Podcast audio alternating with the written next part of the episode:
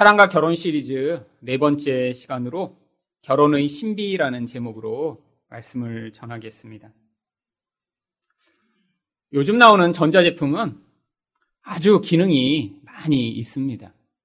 그래서 새로운 전자제품을 사면 아주 두꺼운 설명서가 같이 첨부되어 있는 경우들이 많이 있습니다. 근데 여러분 한번 생각해 보시죠. 한 번도 써보지 않은 그런 아주 기능이 많은 전자제품을 샀는데 그 설명서 읽기 귀찮아서 전혀 읽지 않고 그냥 내가 아는 기능만을 사용한다고 한번 생각해 보세요. 물론 다른 기능들이 많이 있지만 플레이 또 스탑 이 버튼만을 가지고 쓰는 그런 전자제품들 많이 있으시죠. 그런데 그러다가 뭔가 문제가 생기고 또 내가 원하는 어떤 것들을 하기 위해서 그 설명서를 보지 않은 채로 이것저것 버튼을 누르면 반드시 고장나게 되어 있습니다. 그 전자제품을 잘 사용하기 위해서는 그 전자제품을 만드는 회사에서 준 그 설명서를 꼼꼼하게 읽어야 되고요. 그 설명서대로 그 전자제품을 사용해야 합니다. 마치 결혼이 그렇습니다. 하나님이 우리에게 이 결혼을 만들어 주시고 또 이 결혼이 이런 것이다 라는 것을 성경에 적어 놓으셨는데 그 많은 결혼의 유익과 목적에도 불구하고 많은 사람들이 단순히 눈에 보이는 상황에서 그 결혼을 통해 자기가 얻고자 하는 그 유익만을 위해 결혼을 왜곡하고 잘못 사용하다가 문제가 발생하는 경우들이 많이 있습니다. 그래서 바울은 이 결혼을 누구나 그냥 다 알 수 있는 어떤 사람이든 다 결혼을 해서 그냥 사는 그런 일반적인 것으로 다루지 않습니다. 오늘 본문 32절 상반절에 보시면 그래서 바울이 이 결혼을 이 비밀이 크도다라고 이야기를 합니다. 부부관계를 이야기하는데 이 안에 비밀이 숨어 있다라고 하는 거예요. 근데 이 안에 있는 이 비밀이라고 하는 단어는 원래 헬라어 무스테리온이라고 하는 단어를 번역한 것입니다. 이 무스테리온은 영어로 미스테리의 어원이 되는 단어입니다. 그런데 영어로 미스테리를 비밀이라고 번역하지 않고 원래 신비라고 번역을 하죠. 이 비밀과 신비는 차이가 있습니다. 비밀은 누군가 이렇게 이야기를 할 때 내가 엿들으면 그게 무슨 내용인지 알 수 있어요. 옆 사람한테 소속은 얘기했어요. 야, 저 남자 잘생기지 않았어? 그런데 옆에 있는 남자가 이렇게 싹 그 얘기를 듣고 나면, 아, 내 이야기를 하는구나. 어, 그래서 알게 돼요. 근데 신비는 그렇지 않습니다. 들어도 무슨 얘기인지 서로 그 이야기를 해석을 하지 않으면 알지 못하는 거예요. 가끔씩 저희 아이들이 이야기를 하는데 어, 요즘 아이들은 이렇게 단축어를 아주 많이 사용합니다. 그래서 무슨 얘기를 하는지 잘 모르는 경우가 많이 있어요. 이야기를 들었는데 한글이에요. 그런데 저희 아이들이 많이 쓰는 이런 단축어 용어 가운데는 이제 저도 어, 그게 뭐야? 물어봐서 알게 된 경우들이 있죠. 저희 아들이 이제 친구랑 전화 통화를 이렇게 합니다. 야, 관두에 있다가 불독에서 만난 다음에 우리 8과 7 사이에서 보자. 어, 여러분 다 알아들으셨죠? 그러면 한글 얘기한 겁니다. 근데 단축어로 줄여서 쓰니까 그게 뭔지 설명을 듣기 전에는 들어도 이해를 못 하는 거예요. 관드는 저희 동네에 있는 관악 드림 아파트를 얘기하고요.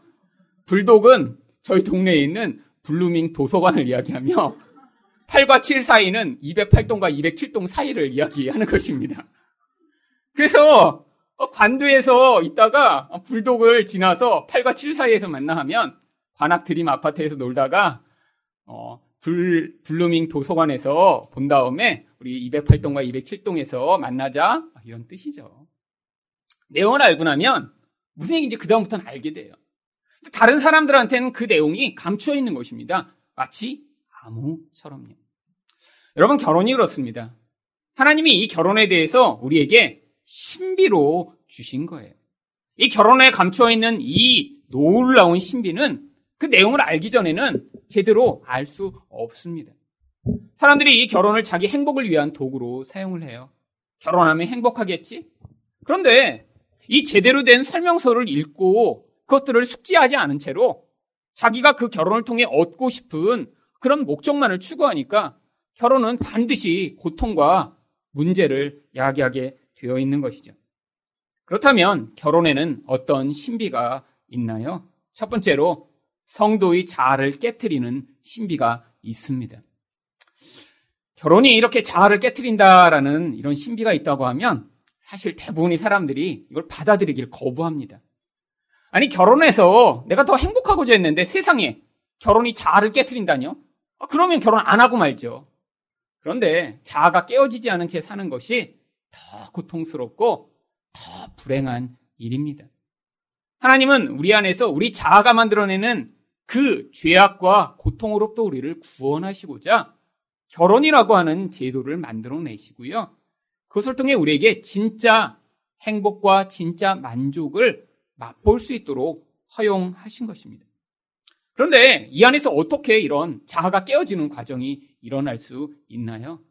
바로 하나님이 우리에게 요구하시는 명령을 통해 우리가 정말 자아가 깨어졌는지 얼마나 이런 행복을 누릴 수 있는 존재인지 점검할 수 있도록 주셨습니다. 그래서 바울이 여자를 향해서는 뭐라고 이야기를 하나요? 22절입니다. 아내들이여 자기 남편에게 복종하기를 죽게 하듯 하라. 여러분, 이 명령대로 잘 살고 계시죠? 여러분, 그런데 결혼한 부부들을 보면 이렇게 살고 있는 부부를 잘 만나기 어렵습니다. 아내가 남편에게 이렇게 주님께 하듯이 복종하기 쉬운가요? 아니요. 복종하기보다는요, 지시하고, 야단치고, 짜증내고, 힘들게 하는 경우가 훨씬 많죠. 아니, 오히려 남편을 자기 종이나 어린애 다루듯이 하는 경우들이 많이 있습니다. 왜죠? 결혼해 보면 남자가 그렇게 신실하고 듬직한 남편이 아니라 어린애 같은 모습이 또 많이 있는 경우가 많아요. 아니, 서른 살 된, 뭐 서른 살이 조금 넘은 남자, 겉으로는 성인인데, 내면으로는 게으르죠. 아, 게임하기 좋아하죠. 또, 다른 사람을 돌보고 다른 사람에게 관심을 두기보다는 자기 이익과 문제에만 관심을 쏟는 그런 이기적인 모습을 보이는 경우들이 많이 있습니다. 아니, 청년 때 맨날 엄마한테 야단 맞고 자라던 청년이 결혼한다고 갑자기 멋진 모습으로 변할 수 있나요? 아닙니다. 그러니까 결혼하고 나서 아내가 자기 남편을 볼 때 존경스럽고 또 그렇게 훌륭한 사람으로 여기기보다는 그 약점을 보면서 자꾸 지적을 하기가 쉬운 것입니다. 아, 그러다가 살다 보면 이제 남편이 사회생활을 하고요. 또 아기도 키우면서 조금 성장하는 것 같아요. 그리고 사회에서 바빠지니까 이제는 집에 같이 잘 붙어 있어야 이렇게 지적하면서 이거 해라 저거 해라 할 텐데 이제 시간이 없어서 잘 못합니다. 근데 그렇다고 남편이 완전히 이제 성숙해지고 아내의 존경을 받을 만한 그런 사람으로 변한 것인가요? 그게 아님이 이제 퇴직한 남편과 사는 이 아내들의 이야기를 들어보면 알 수 있습니다. 여러분, 퇴직한 남편을 이렇게 데리고 사는 사모님들이 늙은 아들을 키우는 것 같다고 하더라고요. 할 줄 아는 게 아무것도 없는 거예요. 여보, 그거 다 차려놨어. 먹기만 하면 돼. 그 뚜껑 열어서 먹는 걸 못해요. 열어서 데워서 갖다 코앞에다 들이지 않으면 드시지 못하는 그 모습. 여러분, 늙은 아들을 데리고 사는 것 같은 그 엄마의 마음으로 또다시 지적을 시작합니다. 이거 해라, 저거 해라, 이건 하지 말아라, 저건 하지 말아라. 여러분, 이 일이 인생 내내 계속되는 거죠. 여러분, 주님께 하듯이 복종을 하려면 거기에 전제 조건이 있습니다. 존경이 돼야 돼요, 존경이. 그래야 복종이 자발적으로 되죠. 우리 주님 같으신 분이면 복종하겠는데 남편이 주님이 아니라 애 같으니까 어떻게 복종하겠어요? 그러니까 문제가 발생하는 것입니다. 결국 여러분 인생을 살면서 여러분들의 삶을 통해 계속해서 지금 드러나는 모습이 뭐죠? 하나님의 명령으로는 우리가 그렇게 남편을 주님처럼 섬기라고 했는데 그렇게 섬기기보다는 내가 그를 주장하고 내 뜻대로 하고 싶은 욕구가 계속해서 아내를 통해 표출되는 것이죠. 그러면 남편들은 어떤가요? 남편을 향해 하나님이 무슨 명령을 주셨죠?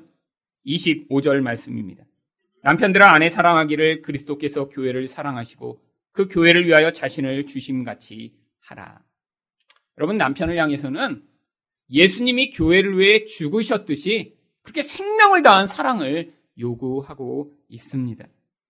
여러분, 성경이 이야기하는 사랑은 내가 좋을 때 좋아 보이는 그 대상을 향해 어떤 감정적 표현을 하는 것을 사랑이라고 이야기하지 않습니다.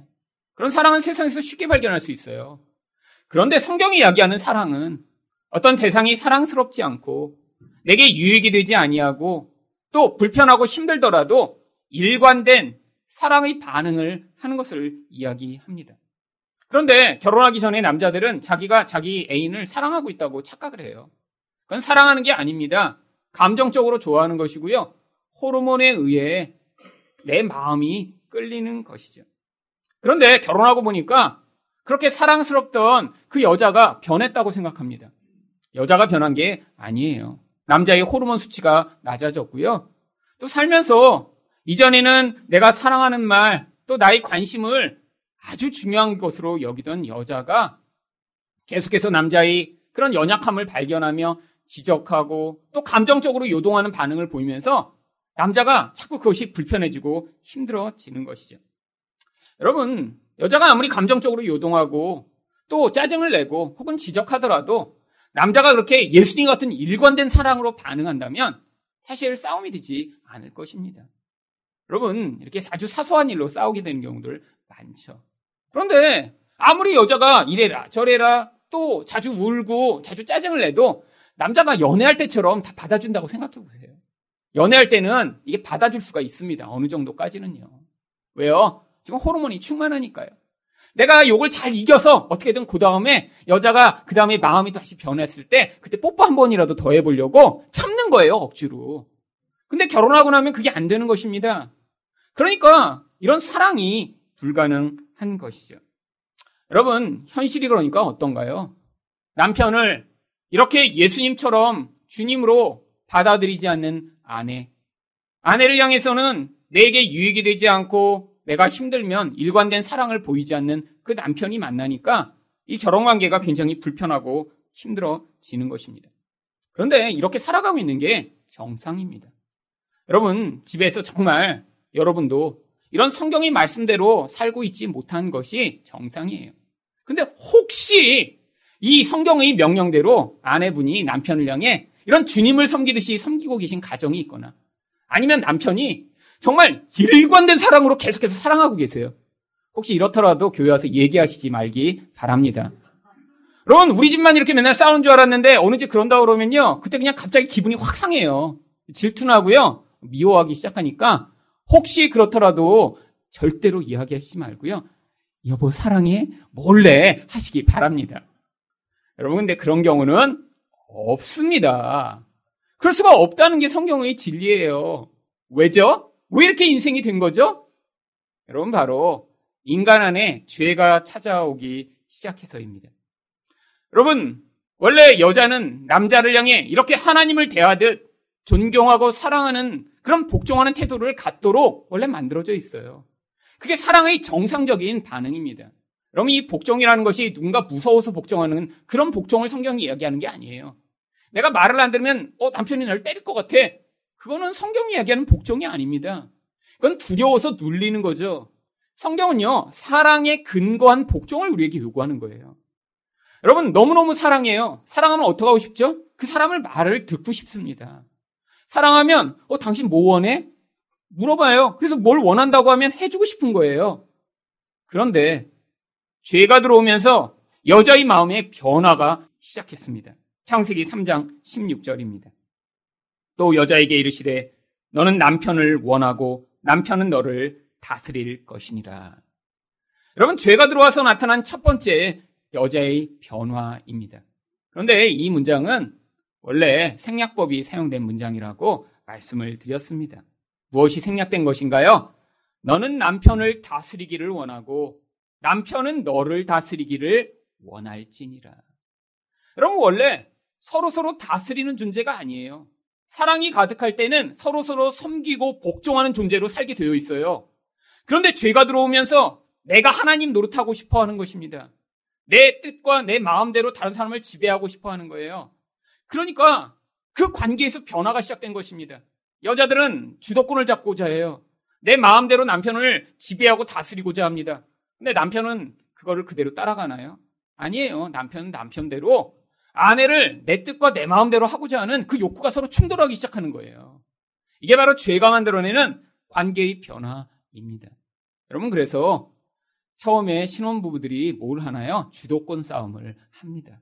그런데 그 주도권 싸움 가운데 결국 드러나죠. 누가 더 센 놈인가. 드러나면 이 사실 그 비정상적인 관계가 결혼 내내 유지되는 경우들이 많이 있습니다. 가끔씩 이렇게 약한 그런 배우자가 반역을 시도해 볼 때가 있지만 아주 센 배우자랑 이렇게 사는 가정 가운데는 그게 이렇게 반전이 일어나는 경우가 많지 않아요. 근데 그게 10년, 20년 살다 보면 남들이 볼 땐 굉장히 이상한데도 부부 사이에는 그게 정상적인 경우도 많이 있습니다. 여러분, 인간은 이렇게 온전하게 서로를 그렇게 하나님 대우하듯 대우할 수 없는 존재입니다. 누군가를 내 뜻대로 지배해야 돼요. 그래서 그 지배의 욕구로 말미암아 늘 문제가 발생하고 그 비정상적인 결과를 나타내는 것이죠. 그러면 여자만 이렇게 변했나요? 아닙니다. 남자에게도 죄로 말미암아 변화가 나타났어요. 원래 남자는 여자를 보며 내 뼈 중의 뼈여 살 중의 살이라고 나의 가장 소중한 존재로 여성을 바라보게 되어 있었어요. 여러분 어떤 존재를 가장 소중한 존재로 바라본다고 생각해 보세요. 그럼 어떻게 하게 되나요? 사랑하게 되어 있습니다. 여러분 사랑이라는 건 그런 사랑스러운 어떤 대상을 향한 그런 자연스러운 반응이기도 합니다. 내 아내가 있는데 그 여자를 향해서 무엇보다 가장 소중한 존재로 바라보면 자연스럽게 그 대상을 사랑하고 섬길 수 있죠. 근데 죄가 들어오면서 어떻게 하게 되었나요? 창세기 3장 12절입니다. 아담이 이르되 하나님이 주셔서 나와 함께 있게 하신 여자 그가 그 나무 열매를 내게 주므로 내가 먹었나이다. 여자를 향해 원망의 대상, 불평의 대상, 나의 죄를 야기한 그런 원인으로 여자를 지금 지목하고 있는 거예요. 하나님 내가 잘못한 거 아니에요. 저 여자 때문에 이렇게 하게 된 것입니다.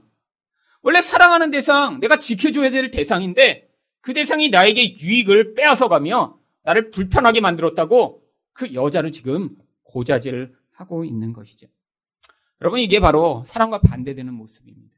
사랑하면 용서해주고 덮어주고 계속해서 일관된 반응을 보여야 하는데 죄가 들어오니까 나 중심적으로 욕구가 변하면서 다른 사람이 나에게 유익을 주지 않을 때 그 대상을 원망하고 불평하는 것이죠. 결국 이 부관계가 이렇게 문제가 생긴 진짜 중요한 이유는 우리 안에 죄가 만들어낸 이런 자기 중심적 욕구 때문입니다. 근데 왜 하나님이 이렇게 문제가 있는 이런 부부 관계 가운데 우리가 따라서 살기 어려운 이런 불가능한 명령을 주신 것일까요? 정말로 이런 명령대로 일상 가운데 노력하면 그렇게 살 수 있을까요? 제가 볼 때 어쩌다 한 번 이렇게 살 수 있을지 모르지만 일관되게 그렇게 늘 산다. 어느 한 시점부터 시작해서 그때부터는 남편이 완전히 주님이셔. 그래갖고 그때부터 주님 섬기듯 늘 사는 아내가 되고 그 다음에 어느 한 시점부터는 완전히 변해서 완벽한 사랑의 대상으로 아내를 대하며 사는 남편이 될 수는 없습니다. 일상 가운데는 늘 폭로당하게 되어 있어요. 아무리 내가 노력하고 애를 써도 그게 지속되지 못합니다. 근데 하나님이 이 과정을 통해 우리에게 뭘 보여주신 줄 아세요? 우리가 그렇게 죄에 영향받아 얼마나 자기 중심적으로 살아가고 있는 존재인지를 그 결혼 과정을 통해 지금 폭로하고 드러내시고자 하는 것입니다. 아니, 왜 그걸 드러내시나요? 여러분, 삶의 이 과정을 통해 우리가 일상 가운데 그 죄가 드러나지 않으면 우리는 예수 그리스도가 필요 없는 존재이기 때문이죠. 여러분, 이렇게 교회 와서 앉아 계시면서 아, 나는 죄인이다. 예수님, 그래서 예수님이 필요합니다. 사실 예배 가운데 이런 진짜 인정과 고백이 되기 쉽지 않습니다. 그리고 사회생활 하면서도 아, 내가 이렇게 죄인이구나. 그래서 내게는 예수님이 필요하구나. 이런 고백을 자주 하지 못하게 됩니다. 그런데 결혼이라는 건 일상이거든요. 삶을 공유하는 것이거든요. 거기서 불편하고 힘든 문제들이 계속 발생하거든요. 하나님이 일상을 통해 우리 진짜 모습을 드러내시고자 하는 거예요. 근데 그 모습이 드러났을 때 거기에서 예수님, 저는 이런 존재입니다. 그래서 성령으로 저를 다스려 주셔서 내가 주인된 삶이 아니라 하나님이 저희 주인이 되시고 저를 다스리실 때만 경험하는 그 은혜의 결과 하나님 나라의 축복을 맛볼 수 있도록 은혜를 달라고 반응하실 때 인생 가운데 문득 문득 여러분의 자아가 주인이 되었을 때는 경험하지 못하는 그런 하나님의 은혜를 경험하게 되어 있는 것입니다. 그걸 경험하며 그때 아, 하나님이 이렇게 은혜로 나를 다스리시고 우리 가정 가운데 은혜를 베푸실 때 맛보는 이 은혜가 이렇게 좋은 것이구나. 하나님 그러니까 제가 정말 그 하나님 나라에서 이런 온전한 섬기는 삶, 온전하게 하나님의 뜻에 복종하는 삶, 다른 사람을 온전히 사랑하는 삶을 영원히 누릴 수 있도록 저를 준비시켜 주시고 더 풍성하게 그런 삶을 살 수 있도록 은혜를 달라라고 하나님의 은혜에 의존하는 백성 만들어내시고자 하나님이 결혼을 만드신 것입니다.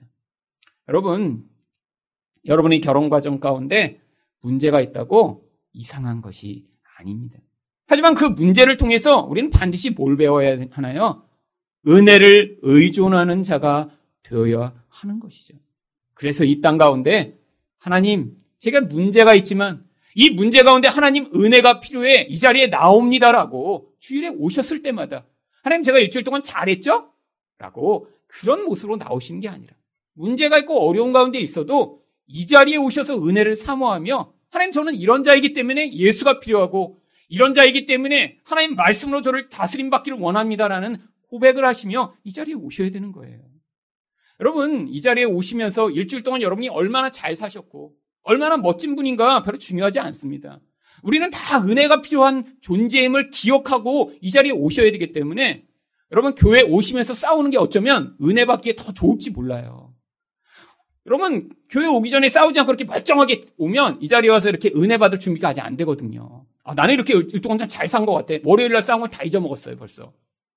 근데 오면서 싸우면 하, 어떻게 그냥 이러면서 또 자기 자신에 대해 이렇게 화가 나고 분노가 나잖아요. 그러니까 오면서 싸우시고 여기다 주차한 다음에 그냥 돌아가시지 말고 꼭 그러면 문 열고 들어오셔야 돼요 여기. 여러분 일주일 동안 같이 안 지내다가 이렇게 주일 아침에 바쁘게 그냥 빨리 챙겨 하다가 이렇게 싸우는 경우 많아요. 근데 싸우면서 이렇게 교회 안 오는 분들 이거 지금 신앙이 약한 것입니다. 여러분 오면서 싸우고 그 마음으로 달려오셔야 돼요 일로. 그래서 문을 열고 들어오면 야 오늘은 은혜 받을 날이구나 이렇게 하고 들어오셔야지 싸웠다가 문 닫고 그냥 가버리거나 거기서 그냥 내려서 가시는 분들은 이건 신앙이 아주 약한 거예요.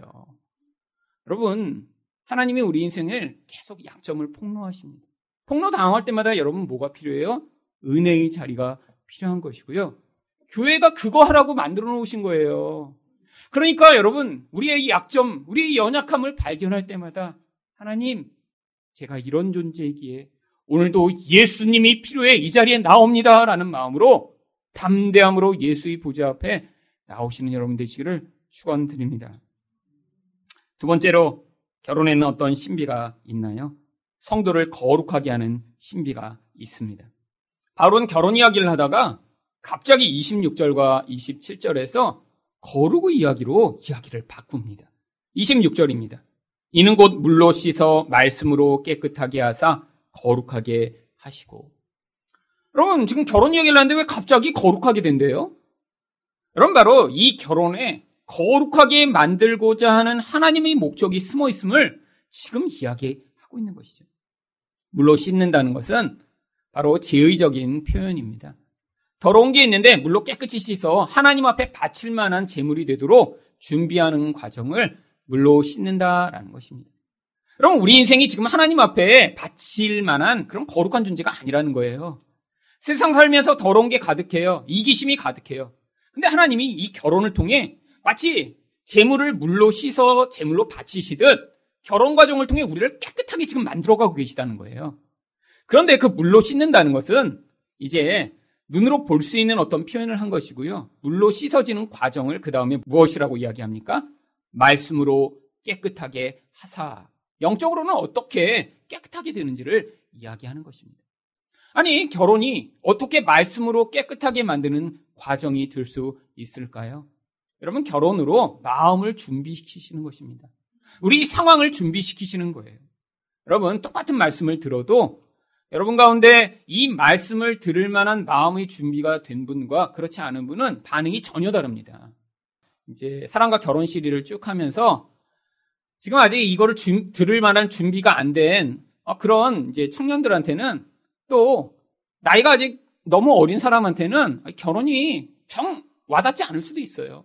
아니면 나는 앞으로 한참 후에나 결혼할 텐데 나는 이런 갈등을 경험한 적도 없고 앞으로도 경험할 것 같지 않은데 근데 만약에 여러분이 결혼해서 그것을 경험했어요. 남편을 그렇게 정말로 존경하고 복종하는 게 불가능하다는 걸 경험하고 아내를 온전하게 내가 사랑하는 게 불가능한 사실을 경험한 사람은 전혀 다른 반응을 하게 되어 있습니다. 하나님은 우리 결혼 과정을 통해 말씀을 들을 수 있는 준비를 하고 계시다는 거예요. 어떤 말씀을 들을 준비인가요? 여러분, 결혼이라는 그런 가장 가까운 관계를 통해 드러나는 우리 모습이 폭로될 때 그 안에서 우리가 어떤 존재인지 하나님의 뜻과 목적에서 얼마나 벗어난 존재인지 우리가 그것들을 받아들이고 깨달을 수 있도록 하나님이 준비하시는 것입니다. 여러분, 그래서 이 결혼의 과정 가운데 경험하는 다양한 감정들, 다양한 모습들, 폭로되는 다양한 결과들이 하나님의 말씀을 더 우리 삶에 깊이 받아들일 수 있는 그런 과정이 되고 그 과정을 통해 경험하는 다양한 모습들을 통해 하나님 말씀을 우리 삶에 더 깊이 적용해 거룩함으로 나아가는 그런 도구로 삼을 수 있다라고 하는 것입니다. 그래서 27절에서 바울이 무엇이라고 이야기하나요? 자기 앞에 영광스러운 교회로 세우사 티나 주름 잡힌 것이나 이런 것들이 없이 거룩하고 흠이 없게 하려 하심이라. 여러분, 그래서 결혼만 잘해도 어떻게 된대요? 이런 흠이 없는 거룩한 자가 된대요. 여러분, 근데 결혼해서 뭐를 해야 이렇게 된다는 거예요? 하나님 말씀에 복종하고 따라가고자 몸부림칠 때, 그 은혜를 그래서 날로 날로 많이 받을 때, 이렇게 거룩한 자로 변화되어 나간다는 것입니다. 여러분, 결혼해서 문제가 발생했는데, 여전히 이 말씀을 들으면서도, 너가 잘못이야. 니네 집안 때문에 그래. 너희 이런 문제 때문에 그렇잖아라고 다른 사람을 지금 손가락질하고 있다면, 여러분 안에 이렇게 거룩해 되는 결과가 잘 나타나지 않습니다. 근데 결혼 가운데 이런 문제가 있어요. 남편이 자꾸 내가 아무리 얘기를 해도 잘 안 바뀌어요. 30년째 양말 벗어서 아무 데나 벗어놓고 있고, 30년째 똑같은 버릇으로 자기를 귀찮게 만들어요. 여러분, 그때 우리가 발견해야 될 게, 아, 이 정도로는 안 되겠구나. 내가 더 심하게 남편을 괴롭혀서 정말로 뿌리를 뽑아야지. 이런 마음을 가지면 안 된다는 것입니다.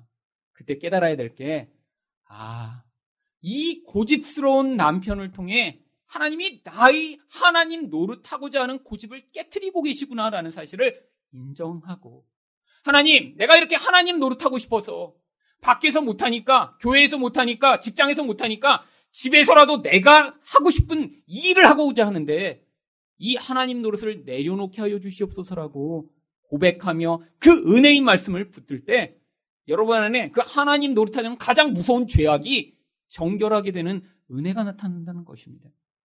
여러분, 나이가 들수록 우리 여성분들 이 복음의 은혜를 배우셔야 돼요.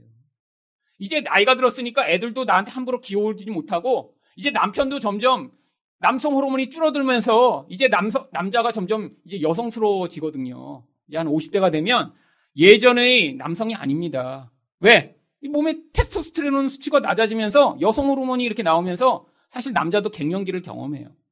근데 여자들은 더 무섭습니다. 이 아줌마가 되잖아요. 이제 나이가 들면. 왜요? 이제 남성 호르몬이 막 나오기 시작하면서 남자 같아지는 거예요. 제가 대학생 때 이 강화도에 가서 이제 현지 조사를 한걸 했습니다. 일주일에 한 번씩 매주 한 학기 동안 갔어요. 가서 제가 한 일이 뭐냐면 거기 이제 부부들을 이제 인터뷰하면서 이 부부관계 조사를 한 거예요. 그래서 이제 남자 따로 여자 따로 인터뷰를 해서 젊어서는 어떻게 살았는지 나이가 들면 어떻게 살고 있는지 그걸 이제 연구해서 부부관계가 나이가 들에 따라 어떻게 변화되는지를 논문으로 썼습니다.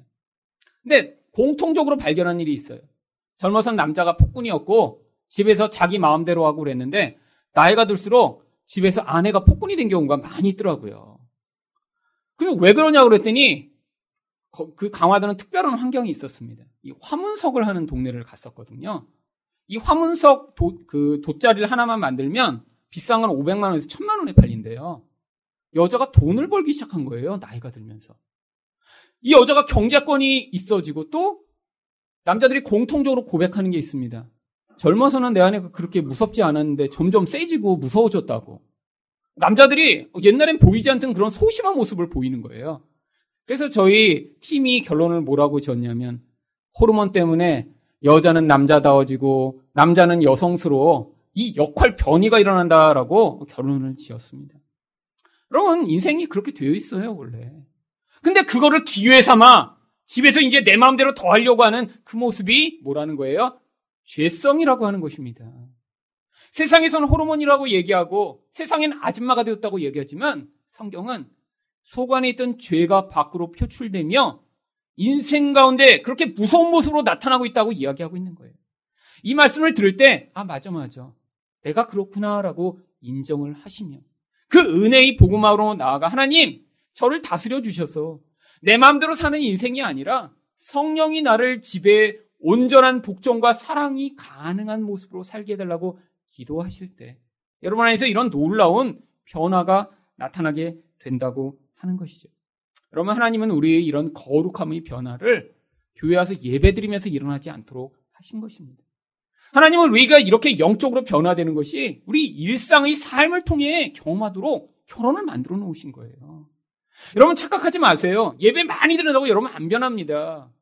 예배 많이 드리는 그 자리에서는 여러분 일상 가운데 발견한 자기 노력과 자기 힘으로 불가능한 그 자기 불가능성을 가지고 하나님 앞에 나오도록 예배를 만들어 놓으시고 실제의 변화의 그 중요한 기초는 우리 일상 눈에 보이는 관계와 삶을 통해 하나님이 경험하도록 우리에게 이런 결혼도 주시고 일도 하게 만드시고 세상 가운데 살아가도록 만드신 것이죠. 여러분, 이렇게 거룩해져야 우리는 행복해질 수 있습니다. 많은 사람들이 결혼을 행복의 도구로 추구하니까 결혼해서 절대 행복하지 않아요. 얼마나 결혼이 지옥과 같은 환경을 만드는지요. 그런데 여러분, 결혼해서 죄에서 벗어난 이런 거룩한 사람이 되면 행복은 자연스럽게 찾아오게 되어 있습니다. 왜죠? 죄가 사라진 곳에 하나님의 임재와 축복이 가득하기 때문입니다. 여러분 결국 그러니까요. 여러분의 배우자는 여러분을 거룩하게 만들어 흠이 없게 만들어 행복하고 만족하고 성숙하게 만드는 아주 고마운 분들이신 것입니다. 배우자 가운데 더 많이 여러분을 거룩하게 만드신 분 계시다면 특별한 사명을 받은 그런 놀라운 축복의 도구인 것이죠. 근데 살면서 아내가 별로 자기를 이렇게 거룩하게 안 만들었다 그러면 이렇게 생각하세요. 하나님 왜 나는 이렇게 안 사랑하시나? 나는 왜 이렇게 죄 가운데 살아가는데 그냥 놔두시나? 이렇게 생각하시면 돼요. 근데 아내나 남편이 여러분을 많이 맨날 깎아내. 막 자고 일어나면 막 이렇게 심장이 반쪽이 없어진 것 같고 그 다음날은 간이 잘린 것 같고 막 그렇게 갖고 맨날 고통스러워. 그렇다면 하나님이 여러분을 너무너무 많이 사랑하시는 거예요. 왜? 자아를 다 죽이시고 그리고 온전히 거룩한 사람 되게 만드셔서 그런 사랑과 은혜로 살아가는 존재 되요. 하나님 나라에서는 이 땅 가운데 다른 사람들이 경험하지 못하는 그런 놀라운 축복의 수준으로 살도록 지금 개입하고 계신 것이죠. 여러분, 제 인생 가운데도 저를 변화시킨 여러 가지 환경과 상황과 사람들이 있었습니다. 20대 때부터 고난을 경험하고, 오랫동안 가난한 가운데 살고, 몸도 아프고, 여러 가지 어려움들을 많이 겪었지만 제가 지금 이 나이가 돼서 과거를 돌아보니까 뭐니 뭐니 해도 저를 가장 거룩하게 만드신 분은 바로 제 아내였습니다. 정말 아내를 만나지 않았으면 어떻게 됐을까? 이런 생각을 자주자주 해요. 그런데 특별히 그 변화의 놀라운 과정이 미국이라고 하는 그 어떤 특별한 환경 가운데 제 인생 가운데는 집중적으로 벌어졌죠. 근데 그 일들이 여러분의 인생 가운데는 30년, 40년, 50년의 그 긴 과정 가운데 이 저와 같은 그런 집중되는 과정이 일어나지 않으니까 잘 깨닫지 못하는 거예요. 근데 저는 그 과정이 너무너무 집중됐기 때문에 정말 그 한 가지를 하나님이 제 안에 배우도록 하시고자 그 모든 것들을 행해 나가시면서 이 설교의 이런 모든 기초가 될 수 있는 그런 복음의 진리를 집중적으로 그 상황을 통해 발견하게 된 것이죠. 여러분, 미국에 갈 때 저는 기대가 있었습니다. 제가 이렇게 열심히 밖에서 공부하고 또 이렇게 준비를 잘 할 때 제 아내는 현모양처가 돼서 애 잘 키우고 집에서 맛있는 반찬 늘 준비해 놨다가 어, 여보 내가 12시에 갈게 그럼 12시에 따끈따끈한 밥을 준비해서 여보 도서관에서 공부하느라고 힘드셨죠? 어서 오세요. 제가 이렇게 여보를 위해 아침 내내 준비했어요. 어, 그래서 제가 딱 먹고 여보 고마워. 그리고 저는 다시 가서 공부하는 그런 삶을 기대했습니다. 애들도 제가 걱정하지 않고 그냥 너무너무 잘 키워서 우리 애들 보면 아, 어떻게 이렇게 잘 키우고 있을까? 여보 고마워. 그리고 저는 다시 도서관에 가서 공부 열심히 하고 아, 그렇게 유학하는 내내 박사를 잘 마치고 돌아올 것이라고 오해를 하고 유학을 떠났습니다. 그 오해가 깨지는 데는 얼마 시간이 걸리지 않았습니다. 갔는데 아내가 1년 정도 만에 아토피가 시작되었습니다. 둘째를 임신하고 아토피가 점점점 심해지는데 온몸이 다 껍질이 벗겨지면서 진물이 줄줄 흐르고 피가 흐르는 거예요. 임신 때문에 약을 아무것도 쓸 수 없는 상황에서 그 고통이 찾아오는데 문제가 이게 아토피만으로 이게 가려워서 계속 힘든 게 아니라 그 가려움이 밤이 되면 너무너무 심해져서 잠을 하나도 자지를 못하는 거예요. 새벽 서너 시까지 잠을 자지 못하고 아내가 고통하면서 이제 삶이 지옥과 같은 환경이 되기 시작했습니다. 아내가 그러니까 아이를 온전히 돌봐줄 수 없는 거예요. 낮에도 하도 울고 하도 힘들어하고 정말 너무너무 고통해서 밥도 제대로 하지 못하는 거예요. 그래서 제가 밥을 하기 시작했습니다. 아내가 해주는 밥을 맛있게 먹으며 공부하려고 그랬는데 이젠 제가 인터넷 찾아가며 요리를 해야 되는 거예요. 아니 이제 애를 아내가 늘 그냥 돌보아주고 그러면 애도 만족하고 나는 저녁 저녁에 와서 30분만 이렇게 아빠랑 놀아주고 아 그래 이제 됐지? 자, 그렇게 하고 이제 재우고 나서 재우려고 했는데, 이제 아내가 아이를 돌보지 못하는 그런 상황이 되니까 제가 시간 날 때마다 와서 애기랑 놀아주어야 되는 그런 상황이 됐습니다. 도서관에서 혼자 에어컨 바람 쐬며 공부하려고 그랬는데, 이제는 집에 일찍 와서 밥해서 밥 먹이고 설거지하고 애랑 놀아주다가 피곤해 지쳐 떨어진 다음에 저도 낮잠 한번 자고 그럼 저녁 돼서 아, 공부 이제 못하러 가겠네. 아, 그리고 끝내는 날이 너무너무 자주 계속 오는 거예요. 이게 하루 이틀이 아니었습니다. 아내는 계속 울고 있죠. 정말 미국 그만두고 떠나자고 계속하죠. 저는 그 상황을 견디지 못하겠죠. 기도하는데 너무너무 화가 나기 시작했습니다. 근데 하나님한테도 화났지만 솔직히 제 아내한테 많이 화가 난 거예요. 아니, 왜 그렇게 뭐 때문에 아픈 거야? 왜 이렇게 된 거야?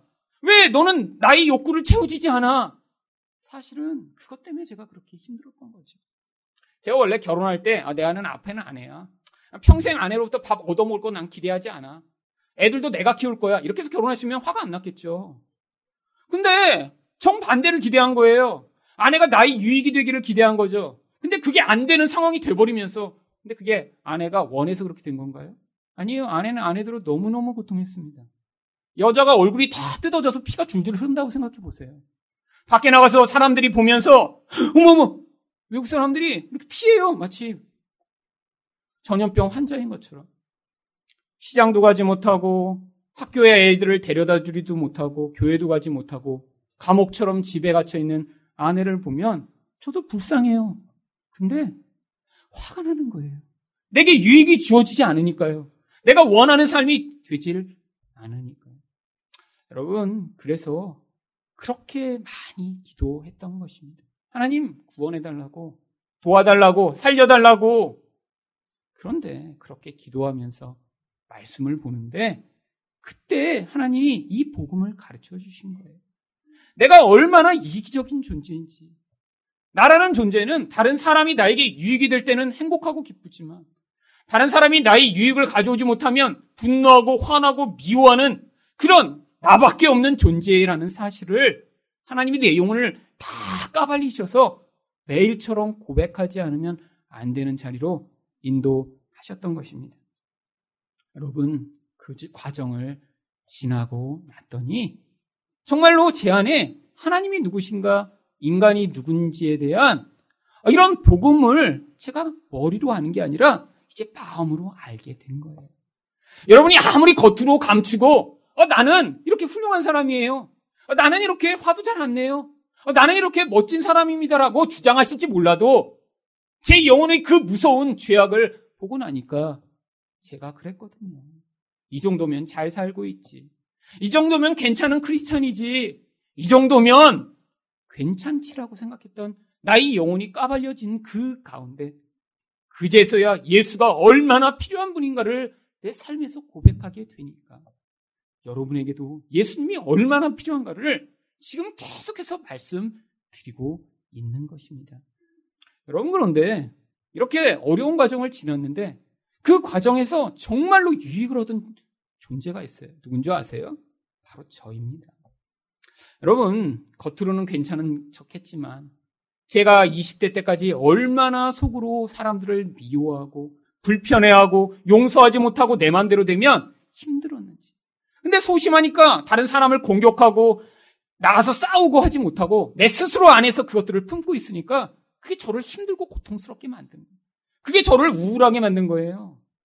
그런데 그런 과정, 그 고통스러운 과정을 지나가고 났더니 내 안에 있던 그런 마음이 변하기 시작했습니다. 제가 20대 때 경험했던 그 모든 마음의 불편함과 요동함이 사라지니까 몸도 건강해졌어요. 20대 때는 아 정말 내가 30살까지 살 수 있을까? 늘 그렇게 생각하던 내가 요즘은 어, 이러다가 100살까지 살면 어떻게 하지? 어 이런 생각이 문득문득 들게 되는. 근데 마음이 변한 거죠. 그러니까 몸에 나타나던 그 모든 현상들 두통과 과민성 대장 증상과 먹으면 체하던 그 모든 것들이 다 사라져 버리며 아 마음이 나의 건강에 영향을 미쳤구나라는 사실을 이제 알게 된 것이죠. 근데 정말 이렇게 됐더니 저만 행복해졌나요? 솔직히 제 아내도 훨씬 행복해졌습니다. 아내는 절대 얘기하지 말라고 아까도 계속 얘기하기는 했지만 지난 금요일에도 아내가 그런 얘기를 하더라고요. 사실은 이제 먼저 제가 와서 이렇게 이제 있다가 아내가 이제 저녁 금요 기도회에 왔는데 밖에 있다가 밥을 못 먹고 왔어요. 그래서 저도 이제 예배 준비해야 되는데 얼마 안 남았는데 근데 제가 막 가서 부엌에서 뭐 있는 반찬이랑 뭐 다 챙겨갖고 다 뜨거운 물 부어갖고 국 만들어서 다 이렇게 갖고 이제 힘들게 온 아내한테 다 챙겨줬더니 아내가 뭐 고마웠죠. 근데 그런 얘기를 하는 거예요. 아니 은혜 받아도 대부분의 사람들은 성품이 안 변하는데 정말 당신은 이상하다고. 옛날의 성품이 아니라 원래 이렇게 자기밖에 알지 못하고 그런 사람이 성품도 변해서 이렇게 섬기는 모습으로 변해서 아, 자기가 정말 좋다고 은혜로 성품도 변하는 특별한 케이스라고 아, 그런 얘기를 하더라고요. 물론 제 아내가 유익을 얻으니까 그런 얘기를 했지만 아, 정말 변했습니다. 옛날에는 정말 저밖에 알지 못했어요. 예민하다는 게 뭐죠? 나의 모든 것에 관심이 집중돼서 그래서 불편하고 힘들다는 게 예민하다는 거예요. 여러분 여기 예민하신 분들 계시죠? 다른 말로 얘기하면 이기적이고 나밖에 모른다라는 뜻입니다. 여러분 다른 사람을 품어내기 위해선 그 예민함이 벗어져야 돼요. 그런데 그 자기중심적 죄성을 벗어나는데 누가 공헌을 했나요? 결혼이 공헌을 했고요. 결혼의 과정이 공헌을 한 것입니다. 여러분 또 그 유익은 저와 제 아내만 누리고 있나요? 아닙니다. 여기 계신 여러분도 누리고 계신 거예요. 제가 20대 때처럼 맨날 예민하다고 생각해 보세요. 제가 20대 때처럼 맨날 사람들 용서하지 못한다고 생각해 보세요. 제가 20대 때처럼 제 마음대로 되지 않으면 늘 화나 있다고 생각해 보세요. 그럼 여러분들 반드시 영향을 받게 되어 있어요. 여러분 정말 근데 저희 옛날의 모습과 지금의 모습을 보면 그 현저한 변화는 정말 이 결혼이라는 과정을 통해 하나님이 개입하신 그 결과로 나타난 것입니다. 그래서 저는 늘 제 아내에게 아주 큰 감사를 가지고 있어요. 여러분도 그러시죠? 결국 여러분의 인생 가운데 가장 변화시킨 그분이 가장 큰 하나님의 축복입니다. 나의 배우자를 그렇게 바라보게 될 때, 여러분 배우자를 원망하고 불평하는 그 잘못된 시각으로부터 여러분이 벗어나 그 관계가 오히려 행복해지고 그 관계가 오히려 풍요롭게 되는 그런 결론이 나타나게 되는 것이죠. 마지막으로 결혼에는 어떤 신비가 있나요? 성도를 교회로 만들어가는 신비가 있습니다. 그럼 바울은 지금 결혼을 이야기하고 있어요.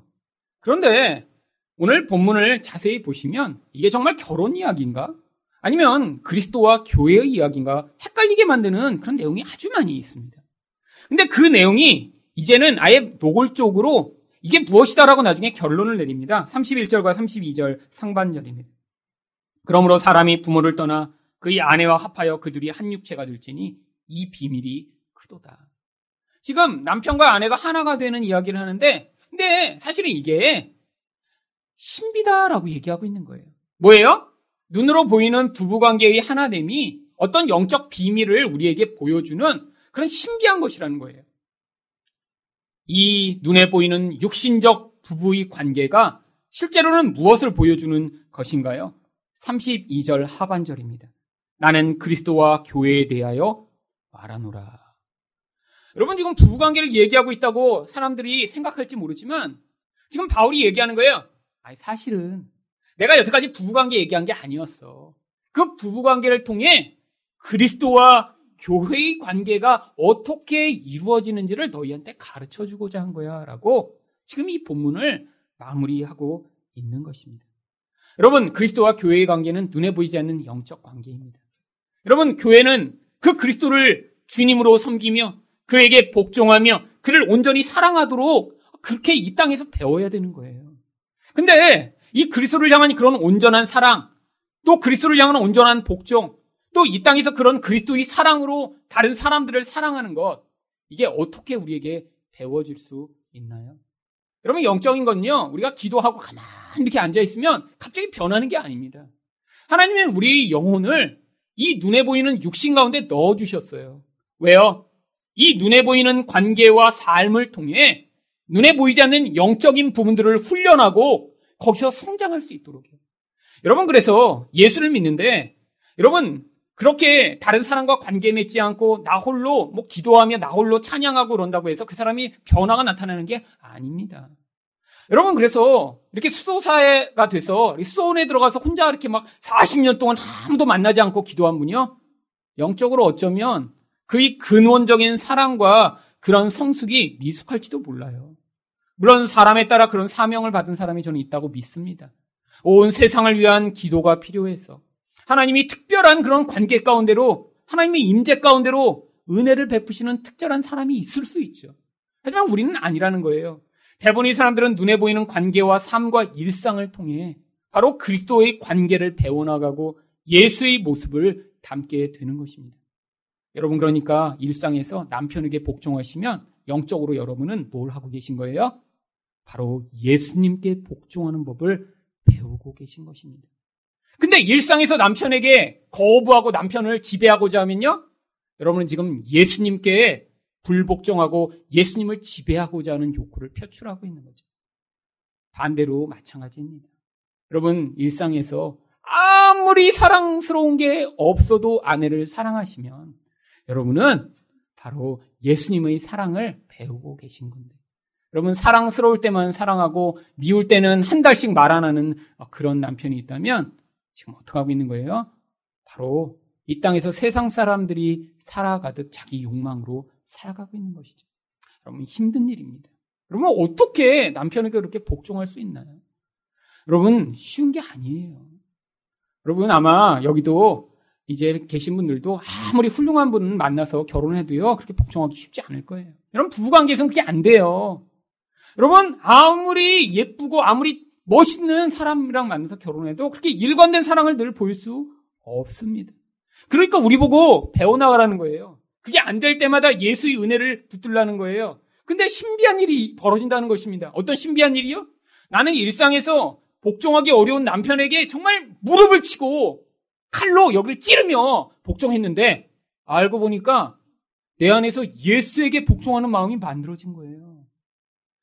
여러분, 일상에선 아내가 너무너무 사랑스럽지 않아서 정말 혀를 깨물며 사랑했는데 알고 보니까 영혼 안에 예수님의 사랑이 흘러나오기 시작하는 것이라는 것입니다.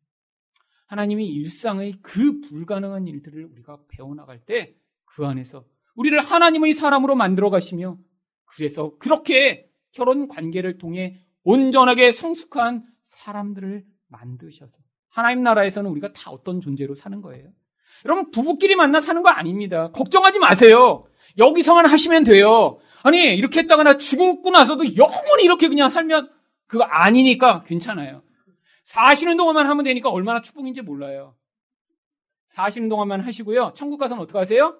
모든 사람에게 복종하고 모든 사람을 예수님이 사랑으로 사랑하는 그런 사람으로 사시는 거예요. 그러니까 그 천국에 우리가 가고 싶은 거죠. 여러분 천국에 금길 깔려 있어도 가고 싶은 분들 회개하셔야 됩니다. 여러분 천국에 금길 안 깔려 있어요. 갔더니 누구만 있어요? 예수 닮은 사람만 있는 거예요. 서로를 위해 죽기까지 복종하며 서로를 죽기까지 사랑하는 그런 사람들만 모두 모여서 그런 사람들이 같이 사니까 너무너무 좋고 행복한 거예요. 그래서 우리를 다 예수님 닮은 자 되게 만드셔서 하나님이 그 아름다운 곳에 우리를 같이 데리고 가셔서 거기서 영원토록 예수님과 하나님과 함께하는 삶을 살도록 이 결혼을 만드신 것입니다. 결혼을 통해 이 신비를 깨달으셔서 여러분 바로 이 예수 그리스도의 사랑과 복종을 배우시는 여러분 되시기를 예수 그리스도의 이름으로 축원드립니다.